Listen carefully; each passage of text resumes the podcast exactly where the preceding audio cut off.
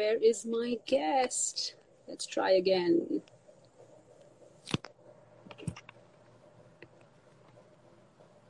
Yes, everything is fine. Hey, Pooja, what's up? Hey, finally. Yay, we have our guest. Thank you, Harsh. Sorry, I've been trying to join, but I'm not so good with the tech. You're not so good with the tech. I don't know what's going to happen to the rest of us. Okay, so let's kickstart this right away. So hi, everyone. Super excited to have you all here.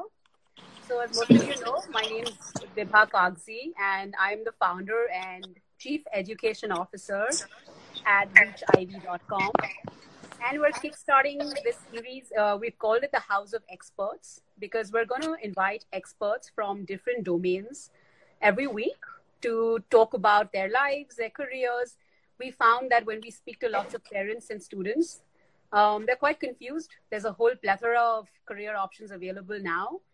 And given the choices, students are quite confused. And we thought the best way to help them would be to invite experts like Harsh on and uh, give a little dose of inspiration to those of us who need it. So thank you for joining us. Sure. Um, anytime. A little bit of background on Harsh. Most of you know him. Most of you are already on Dream eleven. Um, but just some background. So as you all know, Harsh is a man of immense grit and determination. Um, he's actually one of those few people I know who took his passion for sports and converted it into a very successful and thriving business. So who said work and play need to be separate? Harsh managed to unite work and play, and he's going to tell us how. Dream eleven is India's largest fantasy sports platform. They have over eight crore uh, users on their platform, and they're very well known for fantasy cricket, as well as football, kabaddi, basketball, hockey, and volleyball. So for all you sports enthusiasts, please definitely form your teams on Dream eleven, and Harsh will tell you guys how. Um, I've also had the very good fortune of working with Harsh uh, at ReachIvy on his applications for his M B A, and we'll talk a little bit about the M B A and how that helped him as well. So let's jump right into it, Harsh. Let's start with your early years. So what were you like as a child? Um, naughty. Naughty, and okay. Definitely not like super academic oriented. Okay. And... Um, You know, I used to be into sports and games the whole time. And um, I guess that was a big worry for my mom, that all the time into sports and games. And I just figured over time, I was lucky enough to be able to convert some of that sports and games into a career. Okay, awesome. So you were naughty and always played sports. So for all those students out there who are busy playing sports, there's still hope. They could be running unicorns at some point as well. So what happened? How did the transition happen from sports to you going to study engineering? Because engineering is a pretty se serious degree, right? So how did yeah. that happen? So I, I guess I was also like kind of practically driven, right? So uh, call it the Indian upbringing or whatever you want to, or the Marwadi kind of mindset, family business mindset. I always thought I wanted to do business, right? And so... But the one thing I knew was that I wanted to pursue sports and engineering, and I was always good at math and physics. Okay. And so that's something I wanted to pursue, to study more. If I had a choice on what to study, it would at least be math or physics. And then um, I knew that I had three choices, right? One, one was to kind of um, go down the engineering route right now and then do business later. Mm-hmm. um, one was to do business first and engineering later. And the other one was to do something completely different, like arts or economics or something else. And I just figured out that um, taking advice from some of my cousins who went abroad, that they had sound advice that you can do engineering first and business later, but not the other way around. Uh-huh. And so that choice kind of chose me. Okay, makes sense. Because once you've got that foundation in engineering, you can always top it up with a business degree. And that's exactly, yeah, that's exactly what I did. So once I did my engineering, mm-hmm. I always knew that at some point later, I want to go back for an M B A. Okay. So you knew that was coming up. Yeah. At some point I wanted to do it, but when, how, why, I had no idea. Okay. And what led you to starting a company in this sector? So what, firstly, what is fantasy sports for some of us who are uninitiated? What is fantasy sports and what made you get into the sector? So fantasy sports, you know, I started playing fantasy sports when I went to the U K for high school. And so that was in two thousand one. So I've been playing fantasy sports for about twenty years now. Okay, so you and, were a player yourself, fine. Yeah, so I was like a maniac, a fantasy sports maniac. Like, um, all humility aside, I placed in the like top one percent of fantasy football players worldwide every year on E P L. Oh, wow. Okay. And so like, I'm like die-hard fantasy football player. Okay. And that's okay. why when I P L launched, I had just moved back from UPenn after engineering in two thousand seven, and I P L was launching two thousand eight. Okay. And so I went looking for fantasy cricket, and there was none, and it didn't exist in India really. And so I was like, this is crazy. seventy percent of sports fans in the U S play fantasy sports. Mm-hmm. And India, with like a billion sports fans, didn't have fantasy sports, fantasy cricket. So it was one of those things that just ate at me. And like, you know, I went to sleep thinking about it. I woke up thinking about it, and I couldn't get myself to stop thinking about it. And that's when I knew that this is a problem I just have to solve. And okay. I also said, let me put my engineering degree to some use at least, right? Okay. So it was a combination of engineering skill set, you being an yeah. avid player yourself, and that's you right. struck upon an opportunity that did not exist. Yeah. So, sort of this confluence of three big factors. Okay, yeah. terrific. Guys, I'm going to open up for questions as well. Hi, Kaneez. Good to see you. Hi, Vinita. Hi, everyone. I'm just going to go on with the questions, and at some point I will open up for questions as well. Okay. So, Harsh, you found this opportunity and you jumped right in. Um, what do you think has been your hallmark for success? What goes into becoming An, a strong entrepreneur? You know, so if you were going to tell some of us, like, you know, three key ingredients for becoming an entrepreneur, what would they be? I think, um, first of all, I don't think there's like a chemical, it's not like a chemical reaction where you can put in A, B, C and it will end up with, it just has to be like, you have to be super passionate about an idea. Like you have to like literally be willing to go to any extent to solve that problem. It has to like really be part of your core D N A to solve that problem. It can't be that, oh, food delivery is doing well, so let me try something food delivery. E-commerce is doing well, let me try something in that, right? Hmm. The, you need to be solving a problem. You okay. can't go and, I don't think you can jump in as an entrepreneur trying to catch a wave. It has to be a very core problem that you want to solve, ideally in a very large market. Like okay. sports in India, right? It's a huge market. Mm-hmm. The second part I would say is that your commitment to making it happen, right? So A, you have to like have that as part of your core D N A to solve the problem. B is you have to have that perseverance to know that it takes at least five years before anything starts working, mm. okay. right? So there's almost no big entrepreneur company I've seen, whether you take Amazon or Flipkart or Ola or any of these companies, even Oyo, right? Everyone goes through the five years of crap, right? And then really you keep pivoting, keep adapting, keep going at it. Mm-hmm. Where everyone else thinks you're crazy. And then you actually you get probably are, have to be a little bit of crazy. You, you have to be a, be a little crazy. Well. Yeah. Otherwise, everyone will be a successful entrepreneur. And um, I think the third thing is that focusing on the execution. Okay. A lot of people think it's about the idea. Mm. It's not about the idea. Like, tell me the last idea that was a, a large break. company in India, right? Mm. Mm. Flipkart, e-commerce from Amazon, right? Sure. Ola, Uber. Right. Oyo, Airbnb. Yeah. Um, you can let, let you, Byju, like edu, edu learning has been there for years, right? Mm. It's just the... the execution of the idea to that local market, hmm. like how Flipkart came up with cash on delivery for the first time. The execution of the idea is really the key, not the idea by itself. So we have a question from Vinita saying, you know, what made you stick in this? So, you know, the, the field was completely untapped and you said, yeah. you've got to play the game. So what yeah. made you stick to course? Yeah, it's it's not easy. It's uh, it's it's really hard when people come to you year after year, say, how's it going? And you're like, well, they're just stuck, right? Most entrepreneurs are stuck for five years. There's very little to show. Mm-hmm. But that's where the perseverance and that belief that this is a large market and this is a problem that you will solve mm-hmm. just comes into play. A lot actually goes into family, right? The people you have around you, family and friends. Mm. Because if, if, you know, you come home to a wife or to parents or to brothers and sisters or whatever family who keeps questioning what you're doing, then mm. it starts eating at you, right? Sure. Okay. But if you come back to a system, come back to an ecosystem which says, keep going, we believe in you, mm. don't worry, we, we have your back, that really helps, right? Sure. Because the rest of the world is like, what the hell are you doing?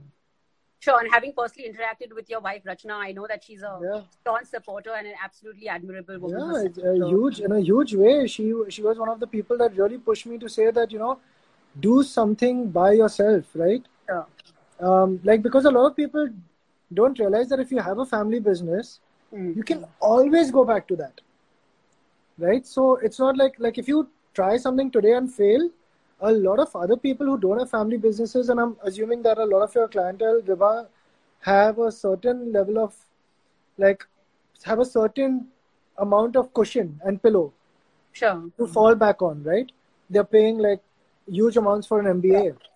Um, you have that cushion. A lot of other entrepreneurs, literally, if they don't make it, they, like, I've heard of entrepreneurs who used to cut down on meals a day sure. to put that money into their company. Okay. And so we have like a huge cushion to fall back on. The family business, for example, um, we we should just go all out and be entrepreneurs, right? So, okay. yeah. So I have a question here from Alok, who's asking, how did you even know there was a market for fantasy cricket specifically? You know, when you started out, there was no yeah, business. There was none. So what made you believe that there is really scope to make this into a, a unicorn? So, first of all, I think very few people start the business saying that uh, we'll make this a unicorn, right? Mm-hmm. If you're starting to solve a problem anyway, you're just going to solve a problem, right? Yeah, yeah. I, I also believe that unicorns should actually be like revenue unicorns. Yeah. Um, unicorns should be people who have like a, a billion dollars of revenue. That's a real unicorn. Sure, right? Not just a val- not just a market. Yeah, not just a vanity metric of like valuation, which can come with like crazy terms by V Cs and P Es, which people don't understand, right? So, no. But that that part, let me answer the question, which is that we didn't know. We didn't know there was a market. Super Selector had launched in early two thousand and had crashed and failed. So there was already a company that had tried this at scale with E S P N Star and had failed. Okay. It was purely passion that said that, look, this should work in India. There are enough sports fans in India. And, um, you know, I funny story is that my dad took me to the top gaming uh, entrepreneurs in India at that time in two thousand eight to vet out my idea, and every one of them told me to this idea is junk, go back home and go join wow. your dad, right? Wow. Okay. And turns out they were right. So we okay. launched a season-long free-to-play fantasy game with ad-driven business model in two thousand eight. Okay. And uh, we thought we we're going to change India and change the world and be the next big company, et cetera. And it tanked. For years, we sp- for three years, we spent all our seed and angel and family money, and had one lakh rupees of revenue to show for it. Wow. Okay. That's it. So it completely tanked, and then we pivoted like twenty times mm. till two thousand twelve. Four years, we found the model that you that we work on today. Okay. So we so didn't know there was a market. We just adapt and learn. That's good news for all the entrepreneurs who are watching, because a lot of times people go through their first two failures and then they sort of give up. But yeah. you're saying don't give up, sort of stay the course, and yeah. you'll pivot and you'll just sort of fine tune your model and make it. I yeah. have another question from uh, Pooja Modi. Uh, you had spoken about execution being key. So what do you think was unique in your execution style that helped you sustain and flourish? So, yeah, I mean, like, look, everyone has their own style. I believe that some of the things that worked for us was that we focused a lot on culture. Okay. So we built a company saying culture first, right? Hire the best people, get out of the way is something that we really believed in, delegating, empowering people.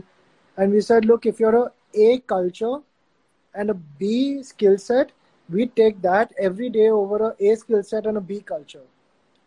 And because, you know, when you have people that have the same belief, same way of working, same cultural values, mm-hmm. you tend to create a core team that just gets along, right? And that really changes the way you work. And so that culture focus, I believe, is something which was unique. And the second thing I would say was unique was that a lot of companies try to work on like that one big thing, one big change, right? So you'll work on like six months on a new feature. You'll revamp your design. You'll work on it for a year and launch it. From the starting, I think we are very focused on incremental changes. Okay. Like a percent, a percentage point improvement in your numbers every day, and your company grows almost four x in a year, right? By three hundred sixty-five percent. If you take cumulative, that's over four hundred percent. Mm. And that's the approach we took. How do we make a product just that little bit better every day, every, every week, mm. rather than have these mega features? And that, I think, that A B testing, experimentational framework approach. Mm-hmm. And of course, as part of the culture, we had to literally drive it into the Indian culture that failure is the only way you learn. Mm. You don't learn through success, right? Mm. No one like if like you learn how to walk by falling a hundred times, right? You you learn only through failure. And yeah. in India, unfortunately, most people like treat failure like a really taboo word. It's a taboo word, yeah. So you have to teach in Indians, like literally hold them and say, say you failed. Right. Like people would lit- literally like run experiments and say that, oh, here's, here's why it succeeded, right? Because it's one point out of one hundred points worked. And we say, just say you failed. And here are the ninety-nine things I learned. Right. And so that's very important. I have lots of thumbs going up and I have lots of hearts popping up for your response okay. to one. So people like this. Uh, I have a question from Archana in Boston, who's asking, sure. uh, was there anything about the Indian sports followers, like the fans, like yeah. your customer base, that has surprised you over time? What have you learned about your customer base? I've learned that they're unbelievably predictable. They're unbelievably predictable, okay. Which is amazing, right? Because okay. you always think that, you know, it's um, business and metrics are pretty unpredictable, right? When you look at sports and sports engagement, like our average consumer will come back to our app about twenty-two times a month and spend about forty-eight minutes a day on our app. And that's like clockwork, right? It doesn't. So because think of, think about the sports calendar, right? You have like I P L, World Cup, India playing away series, India playing home series, cricket, football, basketball, kabaddi, hockey. But the consumption of products is so predictable that if you can create that, your business becomes like exponentially better, because then you can front load expenses with a ninety-five percent probability, only like a five percent error margin on like customer lifetime value. Mm-hmm. And so the one thing that's really surprised me is the predictability of a sports business, wow, which okay. from the outside world seems very volatile based on sports Absolutely. Events. Yeah. yeah. Okay. Uh, can you tell us as, as for budding entrepreneurs, if I was going to look at any three metrics yeah. as I ran my company, what yeah. would be, what would you say are the three foremost metrics that one must focus on? Customer acquisition cost, like C A C. What's the cost of acquiring one customer? Okay. What's your customer lifetime value? So how quickly do they pay you back? And how long, and then how much more time do you have to profit to make profit on them? And the last one is your operational costs, right? So your fixed and operational costs. What's, and that becomes like that third point is super important in today's COVID nineteen world. Yeah. Is that any company with like very high fixed costs oh, yeah. is dying, right? Right. Hmm. And every company with like a huge amount of variable costs is able to navigate through these times. Sure. So I would say like C A C, C L V, and your fixed costs, if you may. The cost of customer acquisition, customer yeah. lifetime value, yeah. and then fixed versus variable costs. That's right. Okay, great. Thank you. Um, since you alluded to the COVID crisis, uh, would you mind just sharing with people who are also running businesses or who are just sort of nervous about what's going to happen to businesses? How at Dream eleven are you managing the crisis? I know the I P L got cancelled, which is a really big deal for us. Yeah. Um, so as a business... Well, what's affected you and how are you yeah. sort of, how are you navigating through this crisis? Yeah. So um, I think it's uh, going back to the same point, Dream eleven, we've been a super asset light, people light business. We've been focused purely on the platform play. Okay. So no inventory, no warehouses, no shipping, no delivery, no sales. We didn't even do ads, right? So we literally have no cost outside of one office with three hundred people in it, right? And so that's our entirety of Dream eleven. Wow, and so extremely asset light, huh? Yeah, like super asset light, which means that when COVID nineteen hit us and when I P L got postponed, mm. we were able to take out about eighty-three percent of our costs. The next day were gone. Wow. Just by putting a few switches off, right? Marketing, switch it off. Um, some of our contracts, our external work, consulting, switch it off. And we were able to go back down to like seventeen percent of our costs. Okay, which so allows the first things us, as a business you cut off for like A, your marketing expenses. Yeah, yeah. And, and then you said the consulting, any sort of... Like uh, any kind of external cost, right? Your, the thing that you protect is like your people mm-hmm. and your company, right? Mm-hmm. So everything external just goes away immediately. Okay. But that's really important because if you're stuck with like infrastructure or assets or like different things like that, then there's not much you can do about that. Okay. So you run, basically run an asset-light company. It if possible. You, yeah. Run an asset-light yeah. company, cut off all your variable costs. Yeah. And because it's it's very, very tempting as you scale up to kind of like grab more, more of those assets and build more and have more infrastructure to get that like five percent better margin. But if you can continue growing, but stay more towards a platform light model, it is, yeah. it is far, far better. And since we're on the topic of uh, COVID, you know, a lot of our students are anxious. They're kind of nervous about going to school versus staying on yeah. and yeah. keeping their jobs. Of course. So what would you recommend? Would you suggest that people should go on or you suggest that? Best time to do an M B A, right? The world has gone to shit for the next one year. Mm. The the jobs market is going to be terrible. The next one year is all about keeping your job, right? Right. And no salary appraisals, no increments, um, potential salary layoffs. Cuts actually all over the place, layoffs for sure. And uh, what better time to go and do an M B A than now? Like get that, get that one year or two years, depending on your M B A. Uh, get that done, have that on your resume, come back to a market which will be much stronger. Markets are always cyclical, right? So like if you look at two thousand eight, two thousand twelve, two thousand sixteen, two thousand twenty. And so you know that if you come back like a year and a half later, this market it's, is it's going to be to go, on the right. upswing, right? Sure. Okay. So great time to go. And on that note, I'll, you know, great time to also go to, um, go to universities and go for M B A and pursue entrepreneurship there. Mm-hmm. Like on, there's no better time to pursue entrepreneurship when labor is cheap. When like now look at all the uh, advertising platforms, right? Everyone cut their ad budget first. That mm-hmm. means that Google, Facebook, all the bidding ad platforms have now become cheaper for everyone that has money. Sure.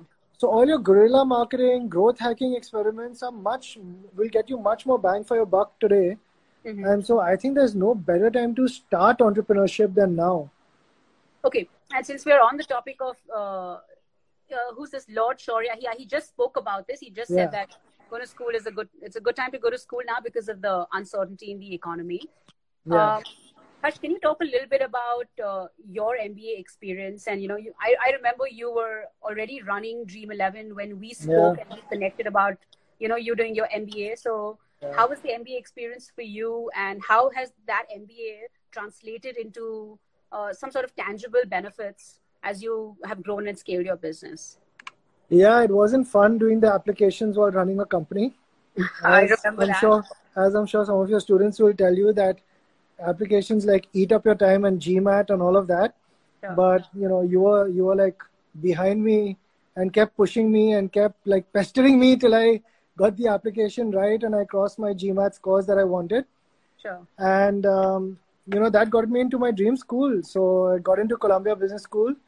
I, I didn't even, you know, a lot of people ask me why I didn't apply to Stanford as well, right? I didn't apply to Stanford because I wanted to fill a gap. And the gap for me was as an engineering student, if I'm running a business, I didn't understand the difference between a P and L and a, you know, cash flow statement and like credit and debit and like... So accounting and finance, which obviously... Yeah, like, and, and in India... Accounts receivable doesn't actually mean that they'll give you the money. Sure. Right? So, so like all these are lessons you'll have to learn the hard way. But I think the beautiful part about running a company and have doing an M B A or doing entrepreneurship and M B A at the same time is that you can actually learn and apply in sure. real time. Sure. And that's why I'm really thankful that you pushed me to get that M B A done. Because when I went to New York and Columbia Business School, I connected with this entire ecosystem of like V Cs. Um, I did a lot of like entrepreneurship classes. I did a lot of accounting uh, classes. I did a lot of classes about like proper finance classes, talking about like, how do people value you? How do people value your company? How do you build like a discounted cash flow, right? Like how do you build this entire model? That really helped. Because finally, when you're going and pitching a business, if you want to raise money, yeah. you need to be able to understand the language they're speaking. Okay. So you picked right? up on so, hard skills, you picked up on the network, you picked up on an yeah. Ivy degree. So you are two Ivy League degrees. Yeah. Uh, and of course, having like, look, whatever, it, uh, you know, these Ivy League schools and UPenn and Columbia have been part of both of them. They don't help you as much in executing your idea, right? Yeah. But they definitely help you with like, getting introductions, having people like actually meet you. Because sure. like if they if they see like, yeah, that's right. If they see some kind of pedigree, then people are just a little, that little bit more open to saying, sure, come in and let me at least see what you have to say. Right? Sure. It'll get you through the door. That's okay. exactly yeah. right. Right. Okay. I have a question here from Kashvi Chaudhary who says, if you have one piece of advice to someone starting out, what would it be? I am sixteen. Am I too young? So what do you have no. for the teenagers? I don't know. You're definitely not too young. Never not too young to start. Not at sixteen, not at fifty. There's some entrepreneurs at fifty, some at sixteen. Um, entrepreneurship, I truly believe, and I'll just go back to that, is all about failing, right? The earlier you start, the more you can fail and not care, right? Yeah. You don't have like, you don't have a family with kids to support and you're on your own. Today, start something. It doesn't work tomorrow. You can drop it. You can pivot. You can change. You can... So I would say like start as soon as you have an idea that you're like super, super passionate about, but that does, but that also means I still believe I'm, I'm, I'm still not from that school where there's a school of thought that says that, you know, education doesn't matter, et cetera, et cetera. I've seen the first, firsthand, I've seen how my engineering degree and M B A degree yeah. have helped me a lot. Like whether yeah. it's talking to my engineering team, right? Or talking to V Cs, each has their own benefits. And so if you're sixteen, please do make sure, like, I'm also not of that school of thought where you say like, make sure you get like a four point oh G P A and be like A student all the way. Make sure you're at least a B student, right? But um, that education is very important. So don't do it at the price of entrepreneurship. Sure. Okay. I have a, a question here. Actually, two, three people have asked this. Varsha, Chiara, how did you come up with the name Dream eleven? How do, how, how do you come up with names for your business? So actually the name was pretty, it's a, it's a pretty funny story. We thought of like a whole bunch of names as everyone does. And then um, I was sleeping in the night and then I woke up at four a m and I said Dream eleven. So you and dreamt the name Dream eleven? I literally dreamt the name Dream eleven. And I woke up at four a m I went to my computer and I saw that the domain name was available and I bought it. It was available? It was available. And so Dream eleven also comes from the fact that Dream X I is a standard term used by people in sports to describe their dream team of eleven players in football or cricket, the okay. world's largest two sports. And so we were playing around with like Dream Team, Dream Fantasy, Fantasy Cricket Hero, and a bunch of these things. And I said, hey, just why not Dream eleven? Ah, okay. And just random, like a little bit of a eureka moment. But, but you know, today, Dream eleven is like more synonymous and has a bigger brand name. But a lot of people need to realize that the, the name isn't important. Google is spelled wrong, right? Amazon's right. the name of a, it's not the name of like a brand, it's the name of a river. Brazilian river, yeah. Right? Rainforest, yeah. Right? It doesn't matter what your, what the name is. Facebook was a general term people use for like a paperback of like yeah. students, right? Um, WhatsApp is actually a little, pretty weird name for a messaging app. So build a great product, build a brand people love, and the name will just get popular. Okay, so you're very Shakespearean in that in that perspective. A little bit, maybe. Okay, terrific. I have a question here from a mother who says, how do we push youngsters and what should youngsters do if their parents don't support? How do you still stand for what you believe? Yeah, a lot of parents don't support it. Um, unfortunately, the truth is that a lot of parents in India are still from the thing that, you know, be a doctor, lawyer, engineer, blah, blah, blah. And that's your way to success and get hired by a large M N C and then be successful. I think this is a slightly personal question. I was fortunate to have parents that just allowed me to pursue my dreams. Um, but this is something that you probably need to figure out and decide at a personal level. I can't, nobody can convince your parents, but maybe it's a little bit of give and take, right? I, I worked with my dad for a year after coming back, and he saw that I wasn't very happy doing like what he does. Right. And so I did tell him that I want to pursue this. And then for like six months to a year, I did both half time. Right. And then I gradually went into Dream eleven full time. Hmm. Right. So if I was to say from day one, I just want to do this, maybe, you know, he would be hurt. But he saw that I was like a hundred times more passionate than that.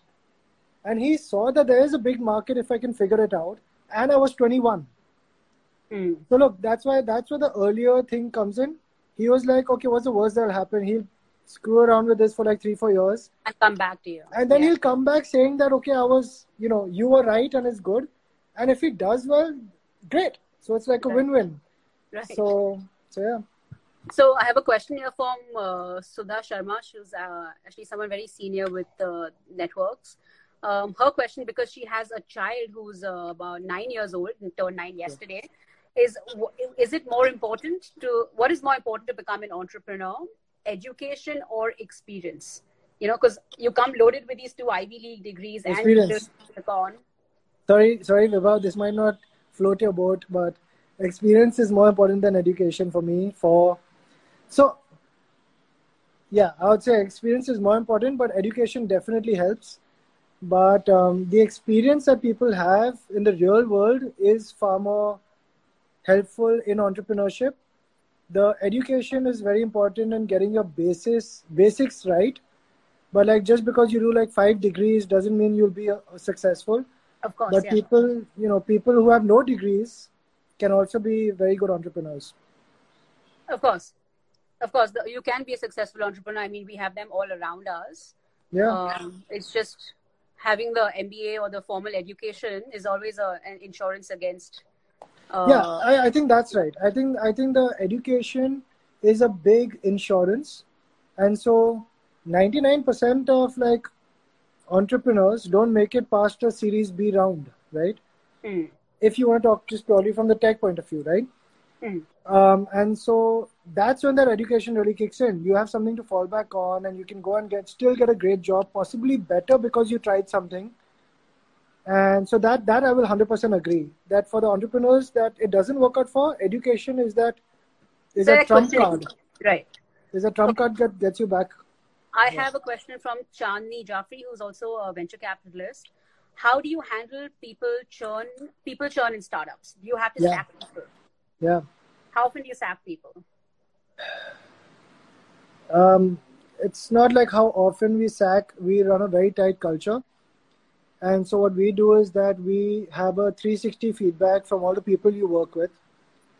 And anyone that's caused, and, and we rate them only on five attributes of our culture, which is do put our culture first. We have a nice line for it. Data, ownership, performance, users first, and transparency. And so these five attributes, you are rated by every peer and your managers or captains, as we call them. If you score an aggregate of less than seven out of ten, strike one. Every quarter you do this. So strike one, strike two, you're out. Right? Oh, wow. Okay. So that's how we sack people. And so they know it's a very clear thing that you know that you're scoring lesser than seven means that you're, if you don't improve, you're out. And so that's how we keep culture first. And that also helps a lot in attrition uh, because we're so culturally driven. And of course, the fact that we're one of the largest startups in Bombay. Yeah. And, um, you know, when you're the, we consciously made that decision to be a large fish in a medium pond rather than be a small fish in a like large pond like Bangalore. um, it also gives you a lot of competitive advantage in hiring in Bombay, mm-hmm. and where people will go if they leave us. And so our, you know, Bangalore attrition is usually like twenty-five percent, twenty, twenty-five percent. Our attrition is about two to three percent. Oh, wow. So we literally have very, very low attrition because of our culture standards. And I do have someone from your team, uh, Shiv, who says, I love working at Dream eleven. So clearly you're doing something well for your team members. I have a question from Arhant Bubna. I am sixteen. What kind of coding courses do you recommend I do to set up my own online gaming company? Um, there's a whole bunch of like online courses, right? There's no one, one correct course. Like Stanford has a whole bunch of courses. There's like in today's world, the amount of online courses, whether General Assembly, Stanford. Um, but would you, rec- would you think, so in your personal case, how yeah. much of the coding as a founder do you need to know? Do you need to understand? Like you run a tech business, how much yeah. tech do you need to know to set up your own online gaming company? Minimal at best. Right? Minimal at best. You need to you need to understand like basics of engineering, which is also helpful, but is not a necessity. Like there's enough people who come purely from like a B Com degree, let's say, and haven't coded ever that build tech companies. It's okay. Mm-hmm. Um, so as a founder, you're never going to have all the skill sets you need, right? The whole The key is in hiring people around you and trying to be the dumbest person in the room, right? Is that if you can hire the best people and just manage them and get out of their way, they will have all the skill sets you need. Your job is only to have that cohesiveness in the company, the culture, the mission, the vision, and make sure everyone's on the same direction and the same like railway track, right? Hmm. So um, it's it's very helpful to have some kind of engineering background for a tech company, but it's not a necessity. Mm-hmm. And you can just do any classes you'd like, um, anything that there's like a million classes on entrepreneurship and on tech, on coding, on all okay. of it. Okay. I have two, three people from your team who says he is my idol, working with him since last seven years, testifying to your two percent attrition rate. Who is that? Sagar, Stop lying. Sagar Khattar saying happy to work with Harsh sir at Dream eleven. I have a question from Saurabh Samdani from Rajasthan who yeah. asked, uh, what is, was it easy for you to convince investors? And someone else also was asking about investors. Uh, he, make, oh, no. he says, what kind of revenue margin does an angel investor look for? So maybe talk a little bit about, you know, the investor journey. What do they look for? What are the toughest questions you've been asked by investors? So my investor journey is like very interesting one. Um, In two thousand twelve, we, like I said, two thousand eight, we started. two thousand twelve, we pivoted to what you see today. two thousand twelve, I also like went to look for V C funding in India. I was told that fantasy sports is like a foreign concept. It'll be easier to raise money abroad in America where people understand fantasy sports. And so that's also when I went for my Columbia degree, I spent a large amount of time fundraising in the U S. So two years and about one hundred fifty no's later, I was told that um, if you're an Indian company... No's, did you get one hundred fifty rejections? Um, at least, yeah. At least one hundred fifty rejections. At okay, least. Saurabh, I hope you're hearing that. one hundred fifty people said no to him. Yeah, so two years later, I understood from the U S that if you're an Indian company with Indian users, U S is not the right place to raise money. Hmm. You actually raise money back in India. Um, which was exactly contradictory to what I'd heard two years back. And uh, finally, I finished my Columbia Business School degree, went back to India. And uh, two and a half years after trying to raise money, finally got my Series A term sheet. We, um, it was supposed, I won't take names, but it was supposed to be like a one month deal closure, which as an early entrepreneur, you have no idea about how long these things take, right?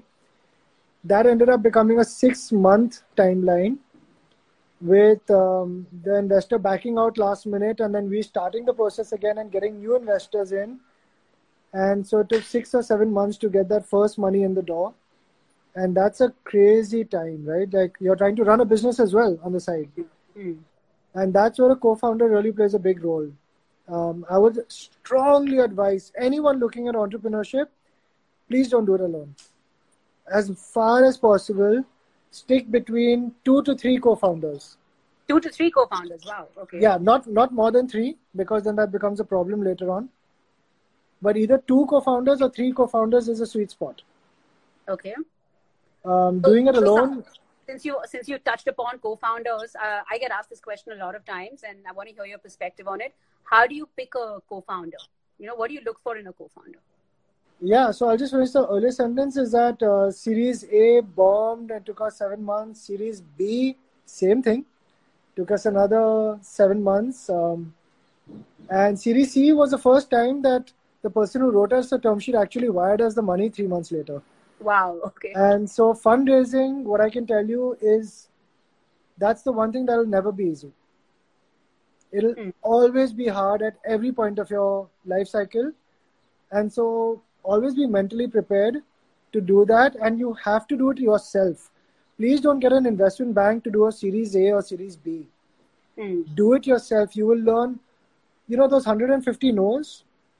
Also, yeah. I walked away with in each of those rooms with one hundred fifty reasons why my business isn't attractive. But it's not just attractive for a V C. It, it's like, what can I do to make the business better? Just stand alone. Right. I learned one hundred fifty things about my own business to make it better for free. It's free advice.